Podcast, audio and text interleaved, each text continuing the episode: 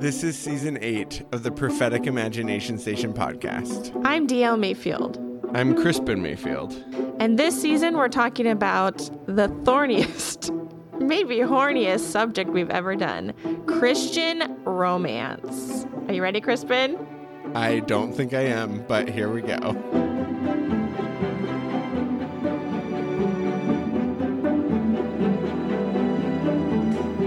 So excited about this episode because you are talking about the Christy Miller series, which Yeah. is a series of teen girl romance books from Focus on the Family. What else do you know about Christy Miller? Crispin, Uh, I'm curious. that she has French braids. what? I don't know. That's in my mind. She's like, Did you read them? no. I just in my mind she she, has has French. she has braided French braids. hair. Yes. I don't know if that ever happens in the books. Obviously, I didn't read them. but like they were in your life peripherally. Yes. Uh huh. Okay, tell explain. I have two younger sisters. Uh-huh. Pretty sure my youngest sister did not read them, but my guess is that one of them did. Yes, one of your sisters was obsessed with them. I don't know how you don't know this. I know because it didn't have. I didn't have such. The, I didn't have the Oh. visceral reaction. But I was like, "Is that the thing that like when we went to stay at her house?" Yes. Well, you just ruined that bit of mine. So Um. you know nothing. That's why I had to find somebody really cool to talk to about the Christy Miller books. I'm so excited. I'm so excited because it's Erin Moon, who I'm obsessed with from the Bible Binge, part of the Popcast Media Group. I'm a huge fangirl. So can't believe she came in and talked to us about, well, talked to me about um, one particular Christy Miller book. And we do get into the weeds. And Erin's just the perfect person to have a conversation where we can be silly, funny, and then also it's just like, okay, this is this is actually really big deal stuff. So perfect. But yeah, what what did you want to say before we dive into this? Yeah. this? So, um, I I was so glad that you talked about these books. There are some themes around dating, and I am preparing for our episode to talk about I Kissed Dating Goodbye, and then the books that followed that about the real biblical way to get hitched. And um, so, but one of the things that stood out to me was this idea you talked in this episode about you know, you're not supposed to actually emotionally invest in someone until you know for sure you're getting married. Yeah. Right? We're going to talk all about that and how that ties into purity culture when we talk about those Christian dating books, you know, non dating Yeah. books. But here's my question Were you told that it was wrong to pray with someone of the opposite gender because of the spiritual bond it would create between you two if you were not married yet? Well, I don't know.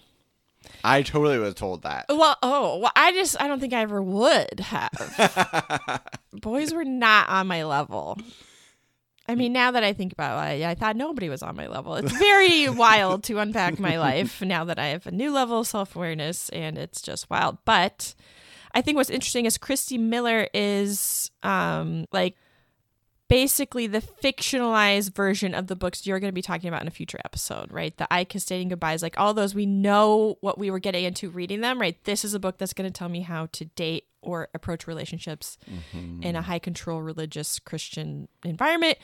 Uh, Christy Miller was the same thing, but it was fictionalized. So I think that's just one thing I want to point out here. Yeah, and I think that something that you two talk about that I really appreciated is like the themes that I see in these books, which is like if we're going to talk about dating or romance, we have to talk about how is God first in your life and you're making sure you're doing mm-hmm. everything to put God first and are you doing enough and are you devoted enough and are you dedicated enough? Are you a super Christian or not? Right, exactly. Mm-hmm. And that like gets wrapped into these conversations about romance for obvious reasons. Um, but I'm so glad that you talked about like that was the dilemma. I liked hearing Erin talk about relating to that aspect. Mm-hmm. So Yeah. So uh the interviews it's not short, but it's like delightful every part of it. So hang on for that. And uh real quick, we will be doing a patron only podcast episode this month for July and we are doing a basically like a five year in state of the union, state of the podcast. Uh, we're taking it back old school, and we are gonna just literally be talking about focus on the family, right? yes, So that's how we started this podcast. Um, so, and honestly, Christy Miller was published by Focus on the Family. So today's episode is also about Focus on the Family. Mhm. Um, it's like you listen to Adventures in Odyssey, and then if you're, you're a girl, you read Christy Miller. So Mhm.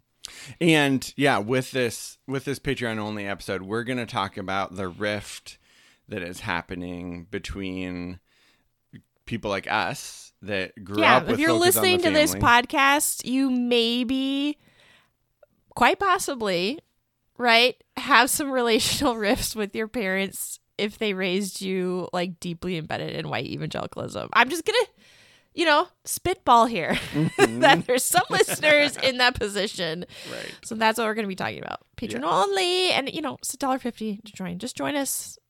You know, that's it's easy peasy. Come join us. Yeah. Without further ado, Erin Moon talking with you about Christy Miller. Christy Miller.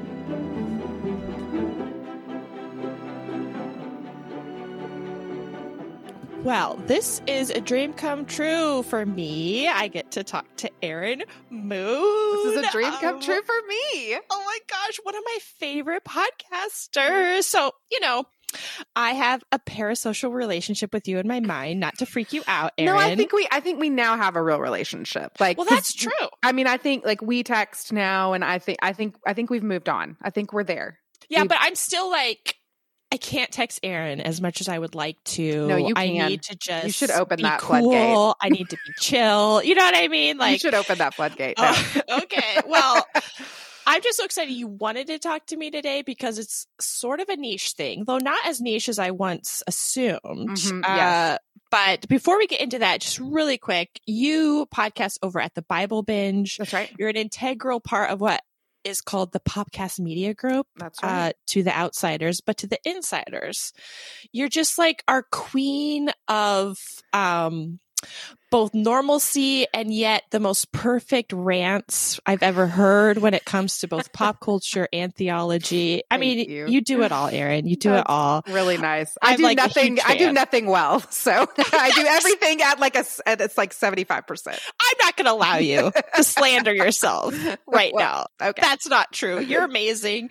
And uh, what I asked you, I was like, would you be up for like reading and talking about a Christy Miller book? You were like, I'm all in. Oh heck yes, I am so in. I loved Christy Miller when I was growing up. I mean, hardcore. I was a Oh my hardcore gosh. fan.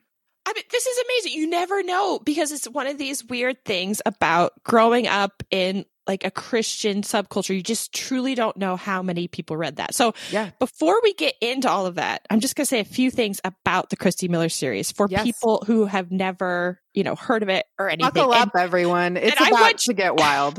I want you, I'll try and sum it up, and then I want you to sort of like jump in where you hear me, you know, Okay. missing some things. Okay. Okay. So Robin Jones Gunn was a Christian woman who was like working with teen girls in the mid 80s. Mhm. Okay. I'm, I'm sorry. I'm going on a deep dive here. No, I'm real ready. quick. Like I, I have my scuba gear on and I am ready. Okay, okay. So Robin Jones Gunn is like with these teen girls. They're like 13 years old. She's trying to be a good Christian mentor in the mid 80s. They're like sleeping in tents.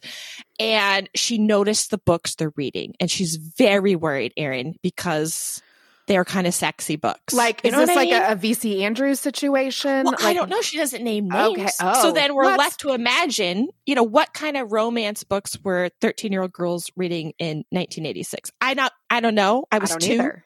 but it's got to be those kind of like romance books that you could buy at the grocery store because that oh, was Oh, like yeah. a big way that people especially women used to buy books pass them down to their daughters so robin jones gunn is like guys i don't think these are good for like our spirits and the girls were like then why don't you write something for us to read there's nothing And out Robin Jones Gunn, like a G, was like, "All right, I will. I'll Yeah. do it." and that was like the Lord's calling on her life. She wrote her first book, which was the Christy Miller book. Uh, she had her grandma read it. Her grandma was like, this is in 1988.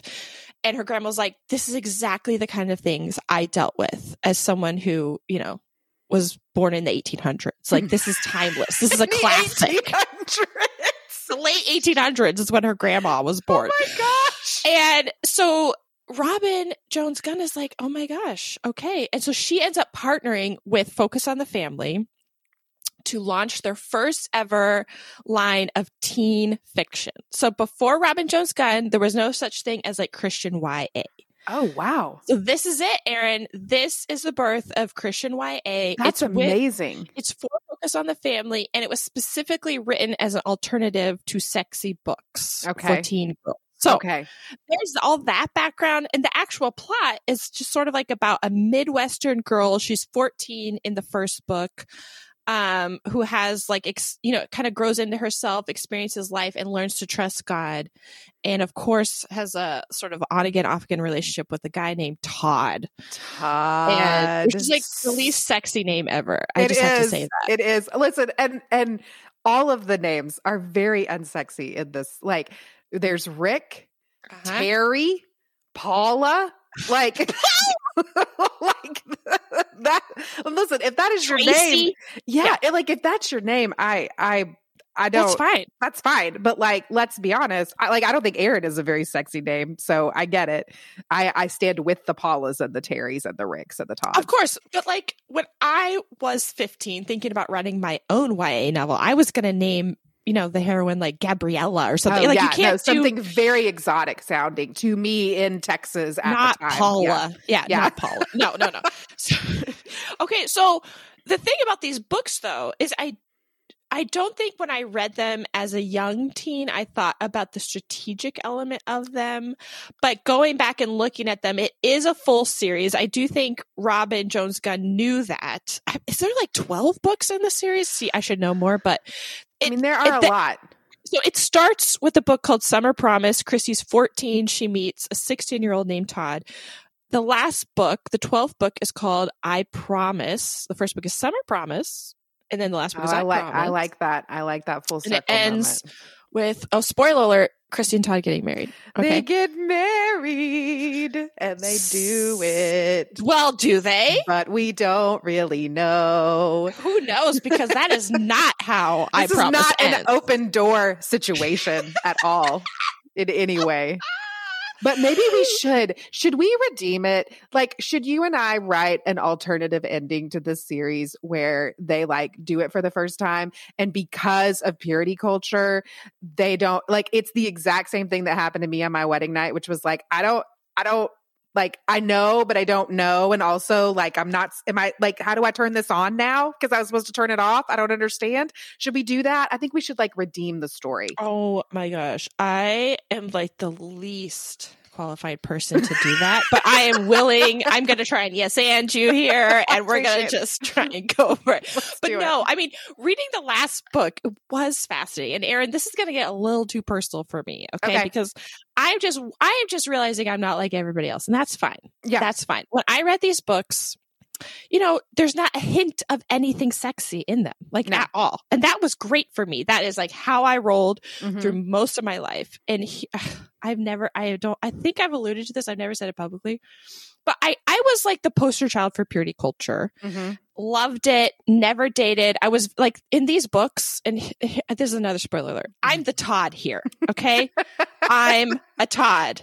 You're this. You are the emotionally unavailable uh, man of this relationship. I was on a mission with God from Mhm. day one, and you're either with me or you're not. And, I was like, no boys. To, don't you try to tempt me with your sexy board shorts or well, your. first of all, I didn't think anybody was sexy. Second of all, I was like, none of y'all are going to move to Russia and start an orphanage. So I'm so not even. I'm out. I'm, I'm, out. out. until I met a very delightful, hairy young man named Crispin at Bible College, and he was a missionary's kid Okay. who lived in China. So I was like, okay, is, I'm in. is he, is he on my level? But yeah, I have much more the emotionally unavailable gaslighter. Fast forward to I get married.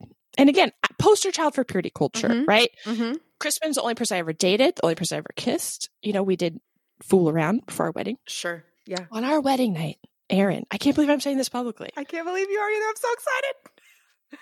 I did not know women could have orgasms. Listen, and this, I think you, okay, what you just said is so freaking real. Like, it was lovely surprise, let me tell you. like, this is way more fun I than I, thought like, it was going to be. Okay. But isn't that like like this book was so influential in my understanding of what a romantic relationship quote unquote Mhm. should look like and that there was absolutely no indication of any kind of pleasure like sex was just bad, bad, bad, bad, bad, bad, bad.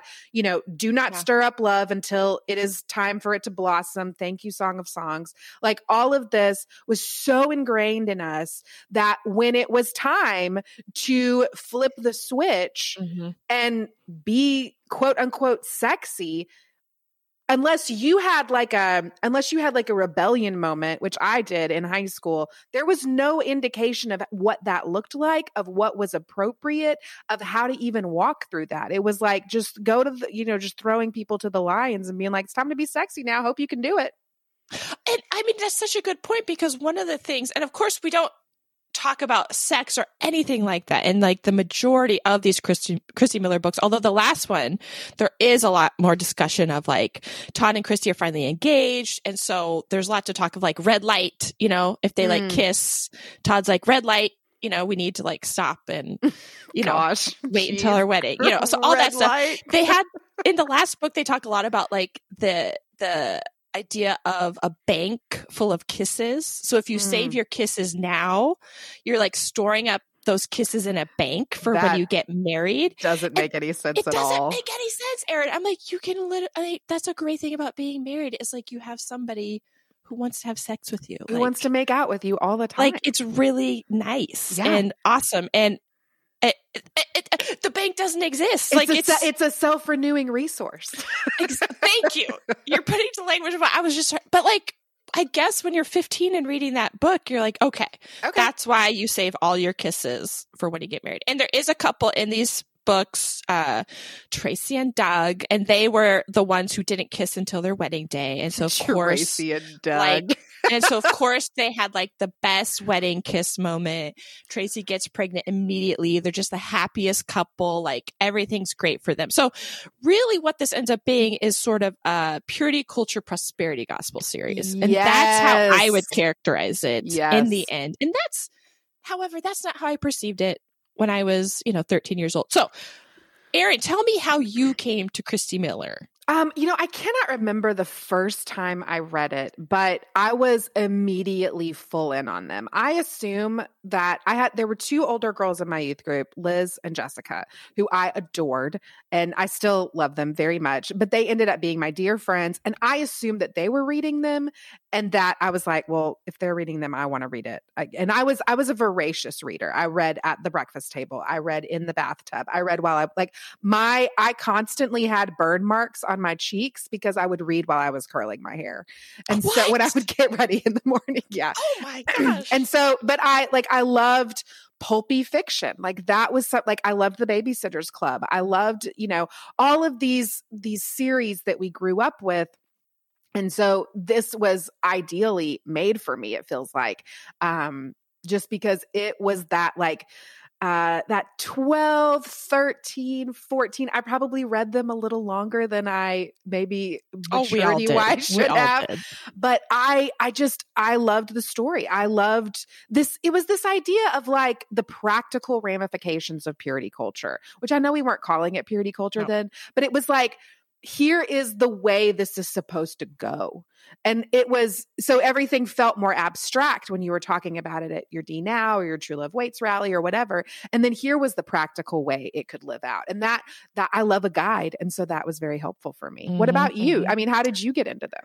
Yeah, what's funny is my so my mom was like sort of in Christian writer world and she went to a, a writers conference and came back with some books for me and my sisters were all homeschooled. I was the biggest reader, but she brought back um, she kind of switched she accidentally switched the books around and so she brought a signed copy of Summer Promise and gave it to my older sister Lindsay. Mhm.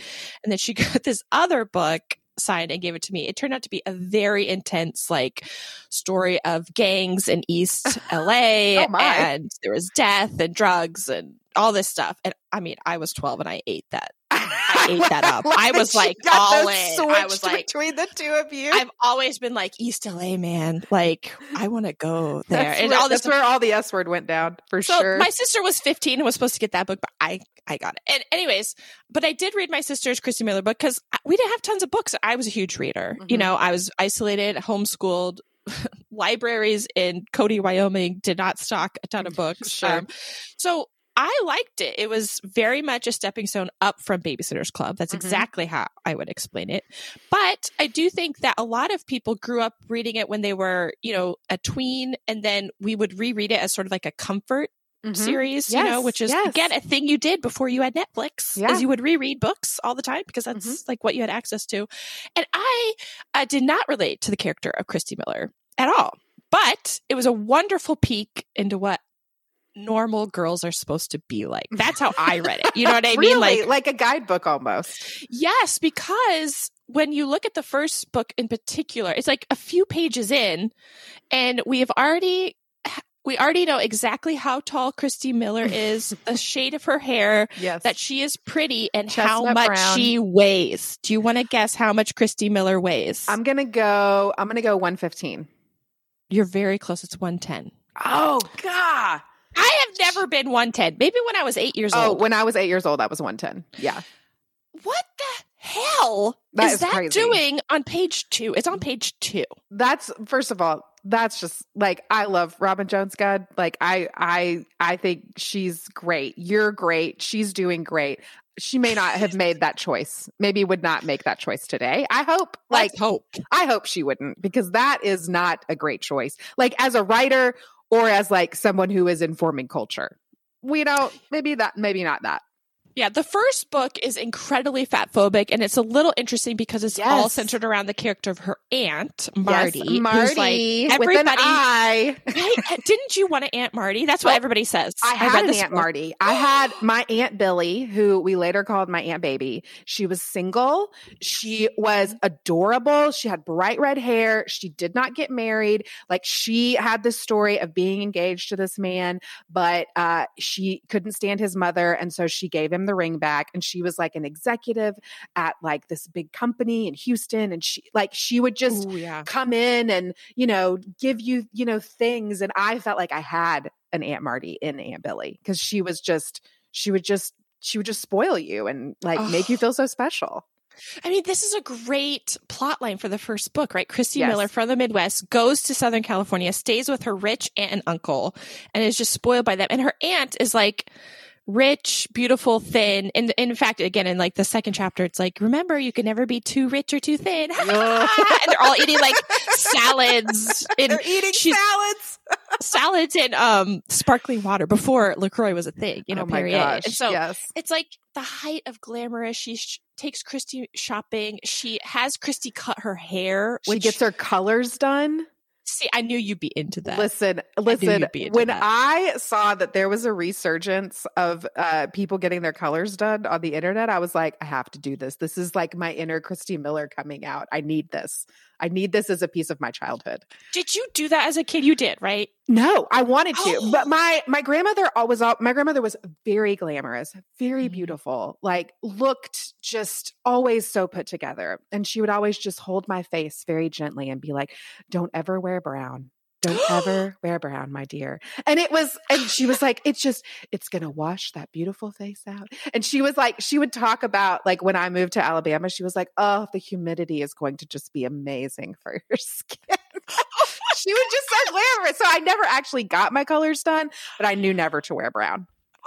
well, I did get my colors done. And again, I responded more in a Todd way than a Christy way. Whereas, like, these church ladies are draping colorful fabrics over me and mm-hmm. telling me which colors look best. I'm like, I look the same. I never change. I am unchangeable. This is ridiculous. Please, I, but, you know, in, internally, I'm like, Danielle, when they tell you that you're a winter, you say, yes. Yes, That makes I sense. I love being a winter. and then you just forget the second it's over what that even means. So that's more my vibe. Okay, Sure. um, is I didn't understand the colors thing, but I could fantasize about moving to Southern California Oh, and coming yeah. into my own and making friends and all that stuff.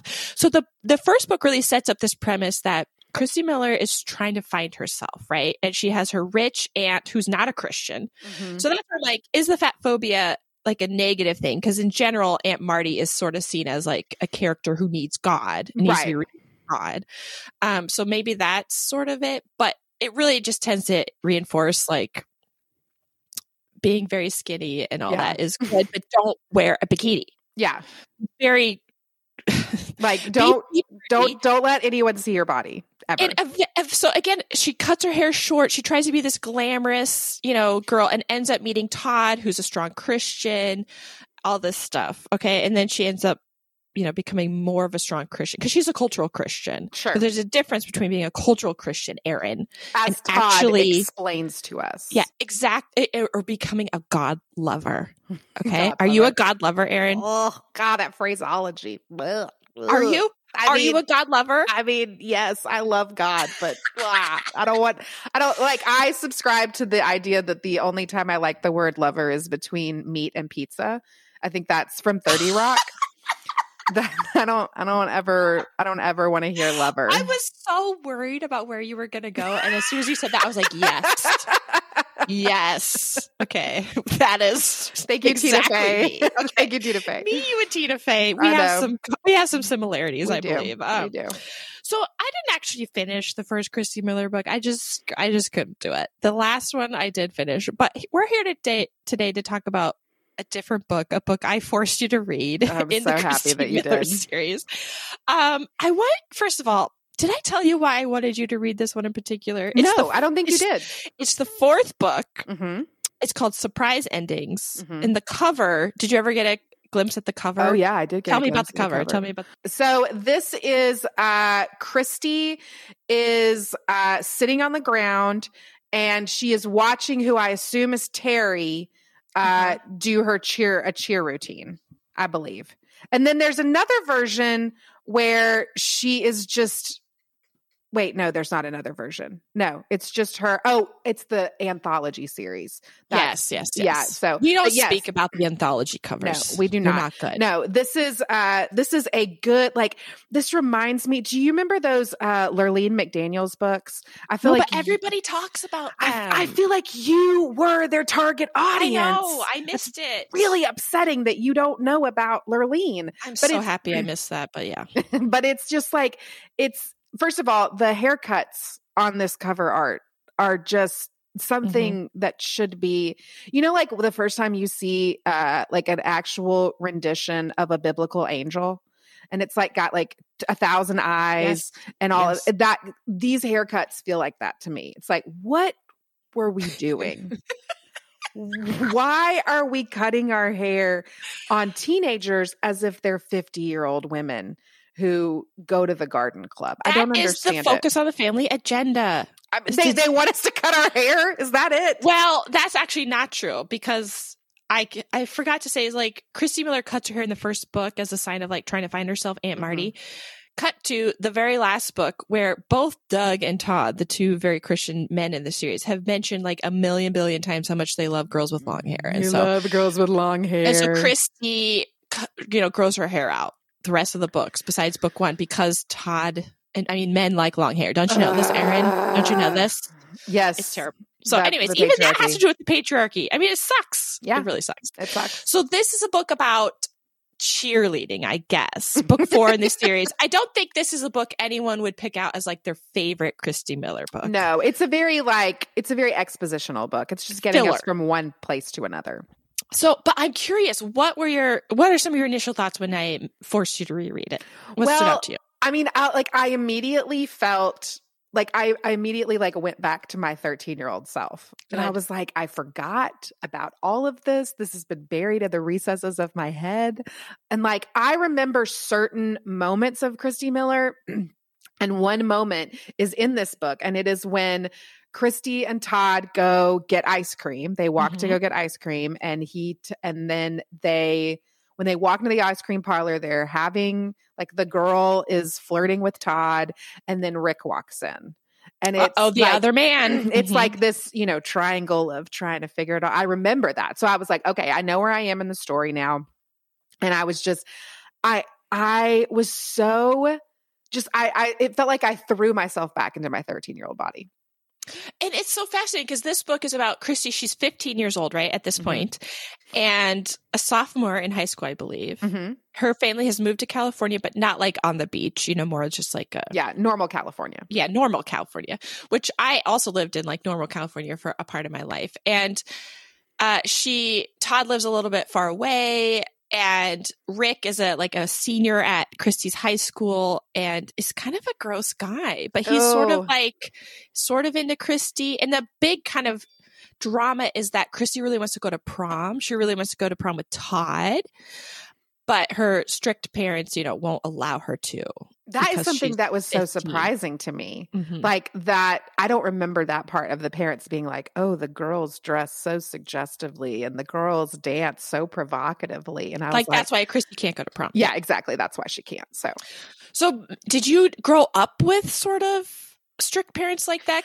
no, that was never, I mean, my parents were, they were not, I would not say that they were strict until they had to be because Mhm. I was, I, did this weird dance where as a baby enneagram 3 like i really wanted them to trust me but also i needed like space and i there was like i went through so when i was in high school i dated when i was a freshman i dated a junior who i know who was Christy Miller of you. I know who was uh he was Catholic and I I know it was, it was a very exciting time for me. Um and he actually broke up with me to become a priest. Um no. yes. So which That's the dream. after we That's watched dream. Titanic together. I know it was brutal because I was in love with him, like love with him, and I, I am like reeling emotionally from this so listen, it was told. listen, and I wasn't allowed to actually date. So guess who came on the in the car with us to take us to Titanic and sit with us while we watch Titanic? My mother. my mother, my high school boyfriend, and I all watched Leonardo DiCaprio draw Kate Winslet's boobies. And then Those when we lush, gorgeous boobs. those oh my those gosh. incredible boobs. And then we got in the car, we drove home. We all tried to pretend like we didn't see it. And then when we got home, he was like, Hey, I need to talk to you. And I was like, Okay. And he was like, I just feel a calling on my life to be a priest. And I was like, you, I, I can't be mad about that. I can't be mad about that at all. And um, he, I, don't- I don't believe he is a priest now. He So Jesus juked you, but in a Catholic way. in a Catholic, I have not heard of that. I mean, I've heard of. I did that plenty of times to Yeah. boys, but in Mhm. like the evangelical way, you know. But wow, but I remember, I remember this moment. Like, I mean, like, DL, this is so clear to me. I remember walking out of my, um, of my like uh class and walking to my locker and see, and he was tall, like crazy tall, like six three. He had dark hair. He played basketball. He was so funny. He was so charming. Like genuinely, such a sweet person. So like I can't I don't fully understand why. I was like, I don't know. Okay, cool. But I remember walking out and he's leaning against my locker and he's waiting for me to get out. And I remember thinking, oh my, I'm I am having inappropriate feelings. Like this must have been what it was like for Christy when she would see Rick in the hallway. Like, interesting. It was very like it was very like, oh, this is making me feel things that I I mean, like I remember watching um my so-called life and you know jared leto he he just leans so good like that was the that was the vibe. He just leans so good and it was it it it was like a, a warning sign like because i was like oh my gosh this is what it was like for christy. I've got a well, good thing that gotta back it guy wanted to be a priest and he didn't get into trouble. Uh, well but i got into trouble later with another boy I mean, so. this is so interesting because when I read this book's Surprise Endings, like Christy does not seem attracted to anybody and instead No. is very much concerned with are they attracted to her? that is a fascinating observation i really want you to talk more about that I mean, that, I mean, again, now that I understand a bit more about myself and I understand that I'm not like everybody, it's, it's interesting to go back and read these books because when I read them as a tween and teen, I just, I never understood what a Christian girl is supposed to be like. And so I really latched on to the rules part, but Hmm. not like the inner world part because I couldn't make sense of it. But most of this book is just Christy feeling insecure and being like, who likes me, who doesn't? And then the extra insecurity, which I think just makes me feel very sad, is am I doing the right thing for God? Yeah. Am I living for God or am I living for myself? And when Mhm. you're 15,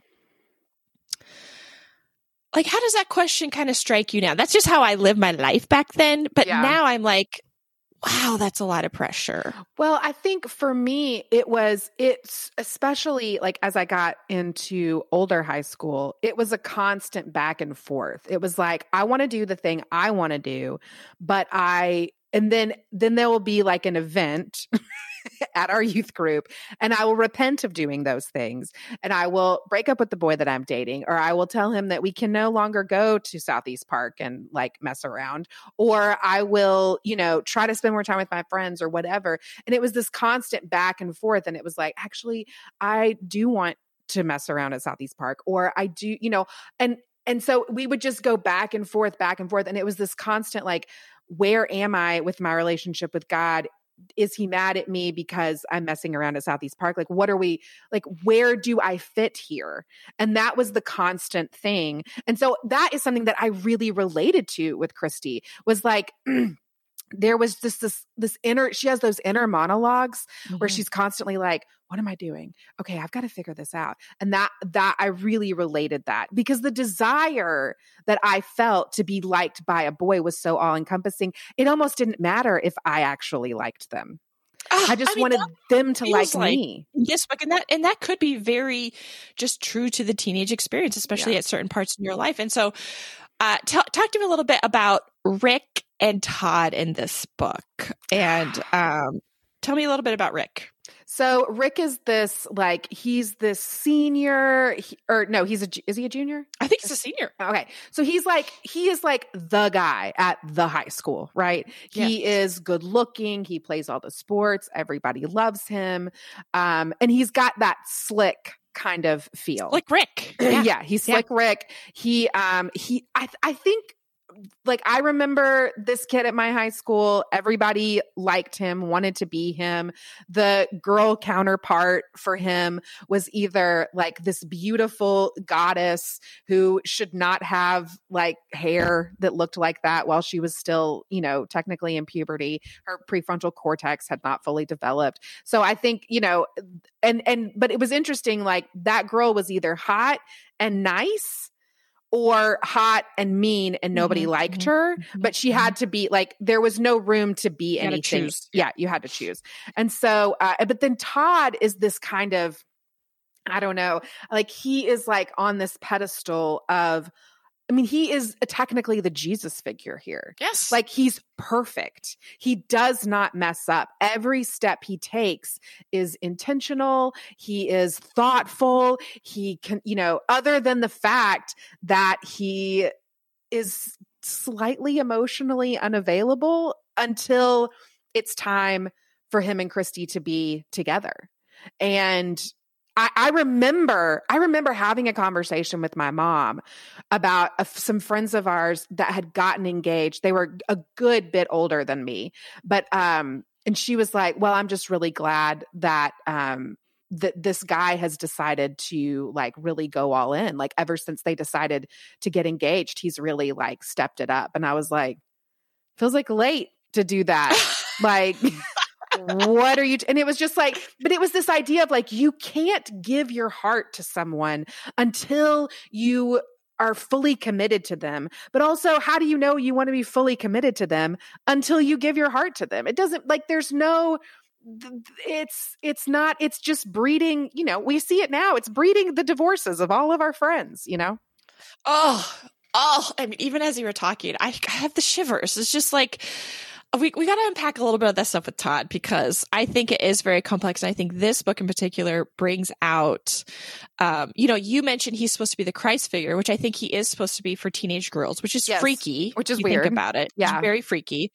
But in reality, I think this book is sort of a great example of uh, what gaslighting, you know, a 15 year old girl Yes. looks like in a spiritual context. So we have Rick, who's super gross. And I think the book does a great job of showing a, a certain kind of like male predator, right? He's Mhm. trying to mold Christy into his perfect Yeah. girlfriend. And Mhm. so he's the one that's like, you should go out for cheerleading. You should try out for cheerleading. And, you know, like, I like it when you wear the color red and I like it, you know, like I'm sure he had opinions on her hair being long. And, and I think the book does a great job of being like, that's gross, right? I mean, isn't that. that. the sense? Isn't that the sense you kind of got? Like, and of course it's complicated for Christy because she has the attention of this really good looking guy. He ends up really wanting to go to prom with Christy and he says it's because his parents are conservative and she's like a nice girl that he can bring to his family. So he's Mhm. already thinking like a senator, Yeah. you know, who needs a so senator's weird. wife. That is the vibe, like future senator energy here. Yes. And so he's like trying to bold Christy to be a senator's wife at age 15. And she's like pretty flattered by the attention. And everybody's like, oh, like you're only getting onto the cheerleading squad because Rick Doyle likes you and is, you know. And I, so I'm like, I, I'm glad Robin Jones Gunn wrote about these kind of gross kind of guys. But then Todd is supposed to be the good yeah. person. And you said he's emotionally unavailable, which he totally is. Like he just pops into Christy's life. He never like she's always insecure. And always she's, insecure. and she is constantly thinking about him and she's constantly interpreting his silences. She's Yes. inter- she is like she is having to become and I feel like this was so true to my experience. It was like I'm going to overanalyze and overthink every interaction I have with every boy. And I'm actually going to put unfair expectations on them Mhm, mhm. because I have been taught to only look at boys that I would consider for husband material at 14. Like that is wild. Well, I'm still in the. I'm still coming to terms with the fact that that's not normal. You- Yeah. you, know what I mean. Like that's how deep in it I was. Oh no, I, I absolutely understand what you're saying. So it's still hard for me, but like, uh, let's talk a little bit about what happens with Christy and Todd and Todd's prom. Oh my I mean, gosh. And then this will, uh, I- we're going to have to wrap this up. I'm like, I can literally talk to you about this all day, but I'm like, we got to talk about the prom thing with Todd. So Christy really wants Todd to ask her to his prom, right? He lives like, Mhm. what, an hour away or something Right. like that. He's Yeah. a senior as well. He has blonde hair and Screaming silver blue eyes. okay, I was like, I just need you to say those words because that is screaming silver blue screaming eyes. silver blue eyes. It's like what in every book it says like a million times about Todd. They, they talk about Christy's eyes too, and they're both blue. And like, I mean, Rick talks about her killer eyes. Oh yeah, that's what his nickname for her is, Killer right, Eyes. So like Killer. Christy and Todd both have serial killer eyes, and I guess that means God wants them to be together. I guess so. Um, their is- kids, their kids are gonna have Yeah, insane eyes. Yeah, you they know I really mean? I feel bad for them. So um, so Todd, I don't know. I I, I want to talk about this, but maybe you should say first what you thought about Todd's whole super spiritual approach to, to prom. Okay, so I just I, I again I just keep thinking about the unrealistic expectations this puts on everyone. Like, first of all, don't love uh him. It feels a little like, oh, I got to take the girl in the wheelchair because I'm a good Christian. Yeah, explain want, that. Explain that. Like, I don't know. Like, I don't, I don't know if ableist is the right It term. is. Okay, It I, is. I'm not positive, but it just felt like, do you know those? This really bothers me. Like, um, when I see a, like a news story or like a Instagram reel that's like, oh my gosh, this really popular girl asked boy with Down syndrome to go to prom with her. And it's like Mhm, all mhm. about the girl. And it's all about how what an amazing person she is because she, I guess, is the in the the uh indication is that this is a charity case. Like yes. and I I hate that. That's disgusting to me. And this had those kind of vibes. And I think there's a little bit of retconning that they do at the end where it's like we just went like we went and hung out with our friends and we had a great time. Like I that I felt a little bit better about it, but I still it still felt icky like I, I can't oh, quite Oh, it's super- verbalize it's it. Okay, icky. you you So- you talk about it. So Christy, you know, is hoping that Todd will ask her to prom, right? Because it's his senior year, last chance.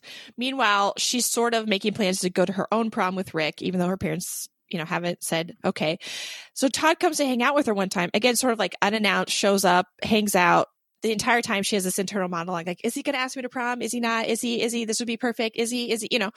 And then he's like, it sort of drops on her the fact that he's taking someone named Jasmine to Yeah. his prom. And he's like, You're cool with that, right? And I forget how it comes up, but well, how does it come up that she's in a wheelchair and because he brings her the prom pictures. oh after prom. Uh, yes. Yeah, after prom, he brings up the because she has this like idea of like, oh my gosh, Jasmine is this hot, sexy, Yes. you know, high schooler.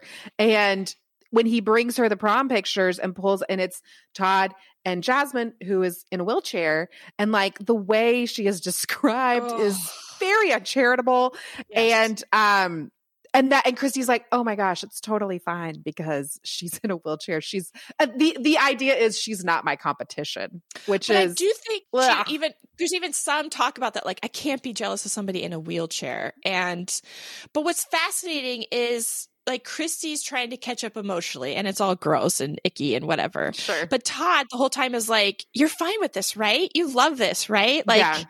this is awesome, right?" And, and let's not forget, this is a guy who gave her a bracelet that says forever on it. Like, the hell, what are you doing, my guy? Like, poop or get off the pot, my man. like, and he totally ignores all her feelings, never asks about them, and is just like, "You're so happy for me, right? This is great, right?" That, Don't you like- love it? that's gaslighting. yeah. You know what I mean? To Yeah. be like, you're 15 years old and this is my senior prom, and I never asked you to go, never even asked you to come hang out with all of us. Never, Like, no indication that I would want you to come. Like, I'm just gonna, I'm gonna. It, it it is almost the perfect. If he wasn't set up as this like Christ-like character, it Yeah. would be the perfect writing of a 17 year old boy. Because Well, and that- again, their prefrontal cortex is not fully developed. so here's where, and this is this is kind of where we have to land this conversation. But you tell me if you we- agree with this or not. we not. cannot talk about this anymore. But I want to. oh, Erin, we could talk for hours. so, what makes Robin Jones Gunn, Christy Miller, and Todd to be like a big old bummer is that Todd's like weird gaslighty, weird like Jesus like issues, all of this stuff is is bound up in this conversation about God's will Hmm. for your life as a Christian teen girl and what you're supposed to do and what does your agency look like? What does agency look like in the Robin Jones Gunn books? Well, it's non-existent. Yeah, nobody has to it. submit to the will of God. Todd has agency, Yeah. and in, in reality, Well, he and Todd go- can have agency because he is a God lover. He's And an he's established God lover. Yes. and he's a man. I mean, I think that's so. I mean, it's all it's all in there. But Todd eventually, in in, in some of the later books, ends up like totally ghosting Christy. And again, this is what I would do. He goes and becomes a missionary, mm-hmm. right in Indonesia Yes. or something like that. That's what Christy Yeah. thinks. Christy ends up going like in her college, you know, she finally gives up Todd to God. She's over it. She's submitting her life fully to God. She ends up going to be like going to England to do to this England. mission work. Yes. And then she gets sent on last minute. You know, she's supposed to be with her team, but then they ask her to go to s- somewhere else instead. And she submits to God's will, goes there.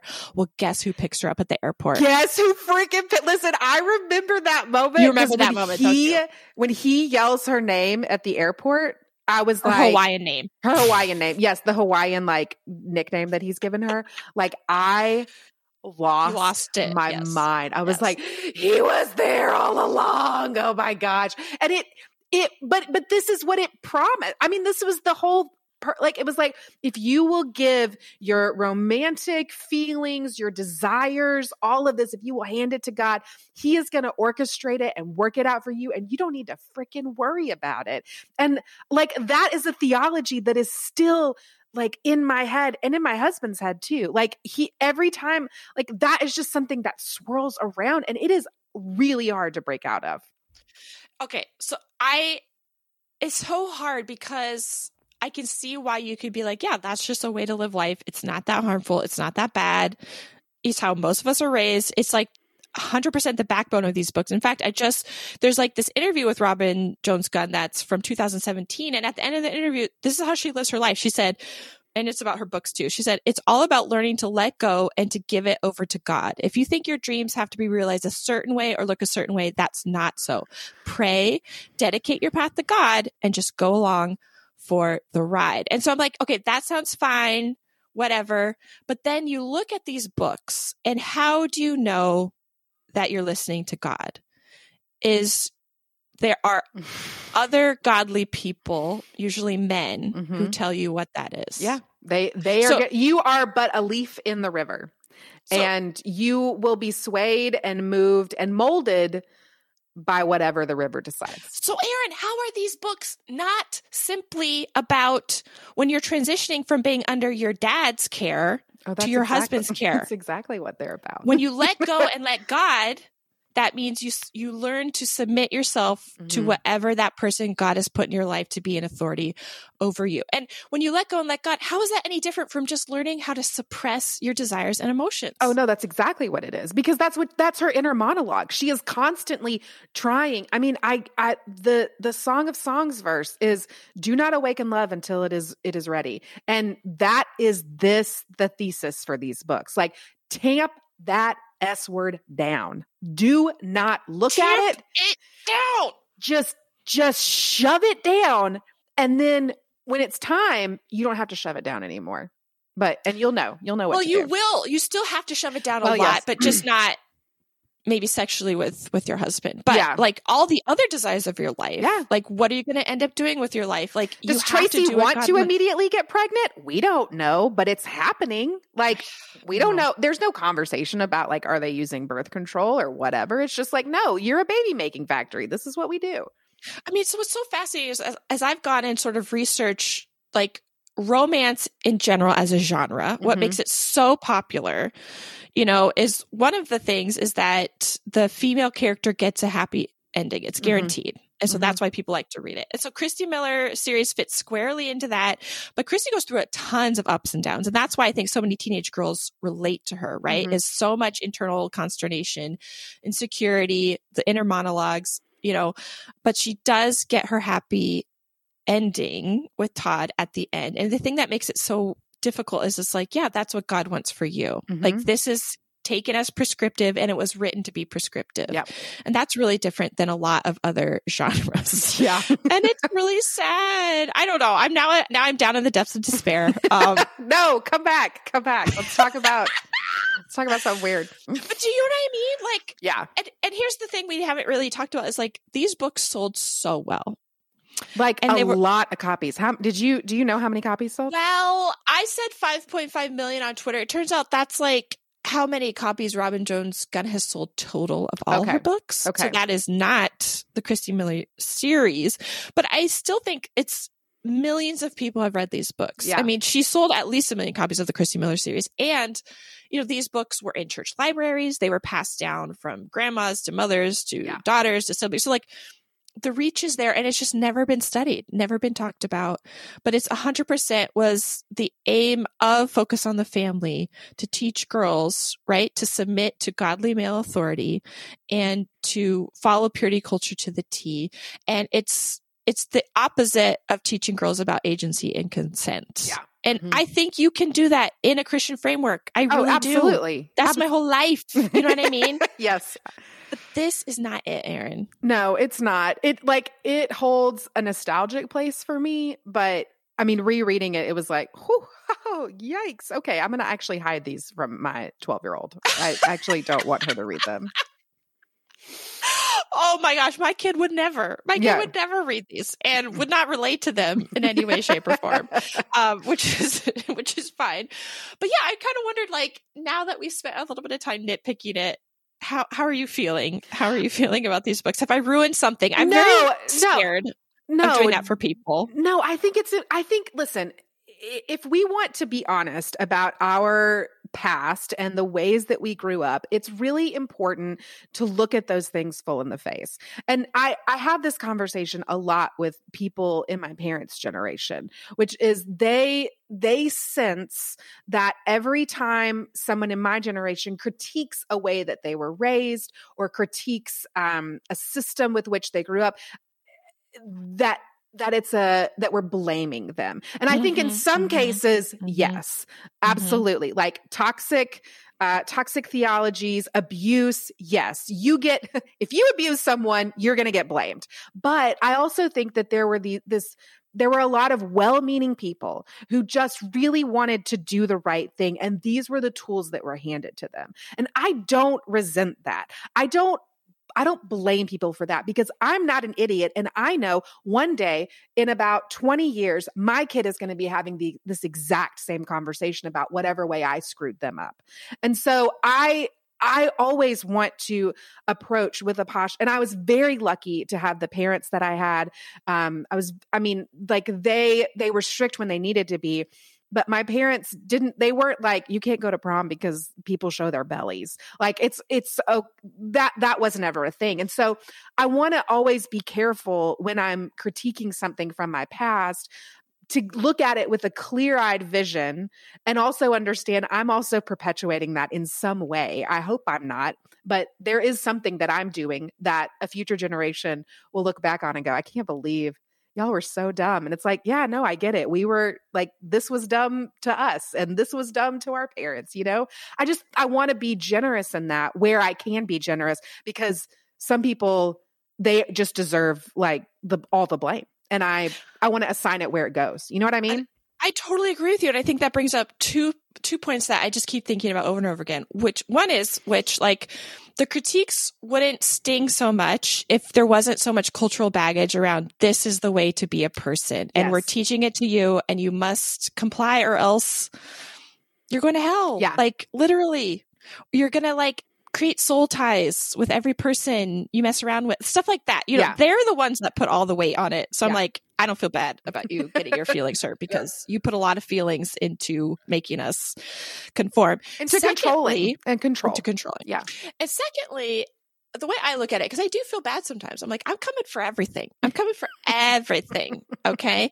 But here's the deal. Even with christy miller i was like it's gonna be fine. It's not a big deal the more I researched it, the more I realized like it was written with such strategic aims. Hmm. And I'm going to critique at that same level. You know what I mean? The amount of I strategy they put into saying we need girls to not have sex, not Mhm. date, not kiss. Like we need them to be shepherded from their dad to their husband, you know, like well. Mhm. Um I'm just I'm gonna take that same energy. I, I, it. I think that is a really, really wise way to look at it. Like, what is the level of strategy? And then, I mean, that's that's really wise. I think. you can tell when somebody's just right out of their butt. yeah, you can.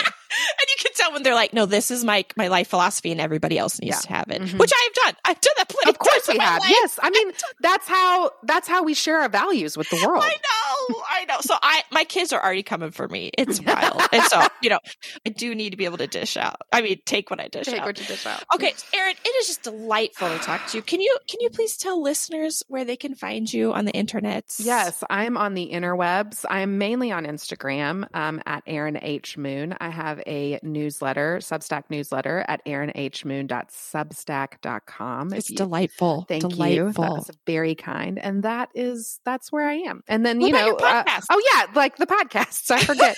um, so uh, you, uh, we are the Bible Binge, and we have like a a, a varying slate of episode types. Um, we sometimes we take classic Bible stories from Scripture and recap them like you would a book, a movie, or a TV show, and then I come in on the end and save Knox and Jamie from any uh, in inadvertent or advertent heresies and uh, quote unquote heresies. And um, then we also have episodes called Favored or Forsaken, where we do kind of current event stuff. Um, we I do love those ones. we do stuff you didn't get in Sunday school. Mhm. Uh, most recently, uh, I think we're about to release the baptism uh, one. So uh, it's they're fun. Ooh, I just learned a lot about the Dead Sea Scrolls. um, Yes. the Bible binge. So I really encourage everyone to go check out those Oh, podcasts. thank they're better you. than they're better than mine. But you know what? That's not true. Share. You know, like you should go there. Like it's just better. It's just all around better. So go listen to Erin. This And was so much fun. Thank you so much. thanks for taking one for the team and reading this book, Erin. It really was- meant a lot. It was a delight. Truly a delight. This has been an episode of the Prophetic Imagination Station podcast. Follow us on Twitter and Instagram and send us emails at propheticimaginationstation at gmail.com. You can join our Patreon community for as little as $1.50 a month for more discussions of evangelical media and the occasional virtual hangout. You can find show notes and transcription of this episode at our website, propheticimaginationstation.com. If you've enjoyed the show, we'd love it if you left us a review on iTunes. And lastly, between the two of us, we've written a few books.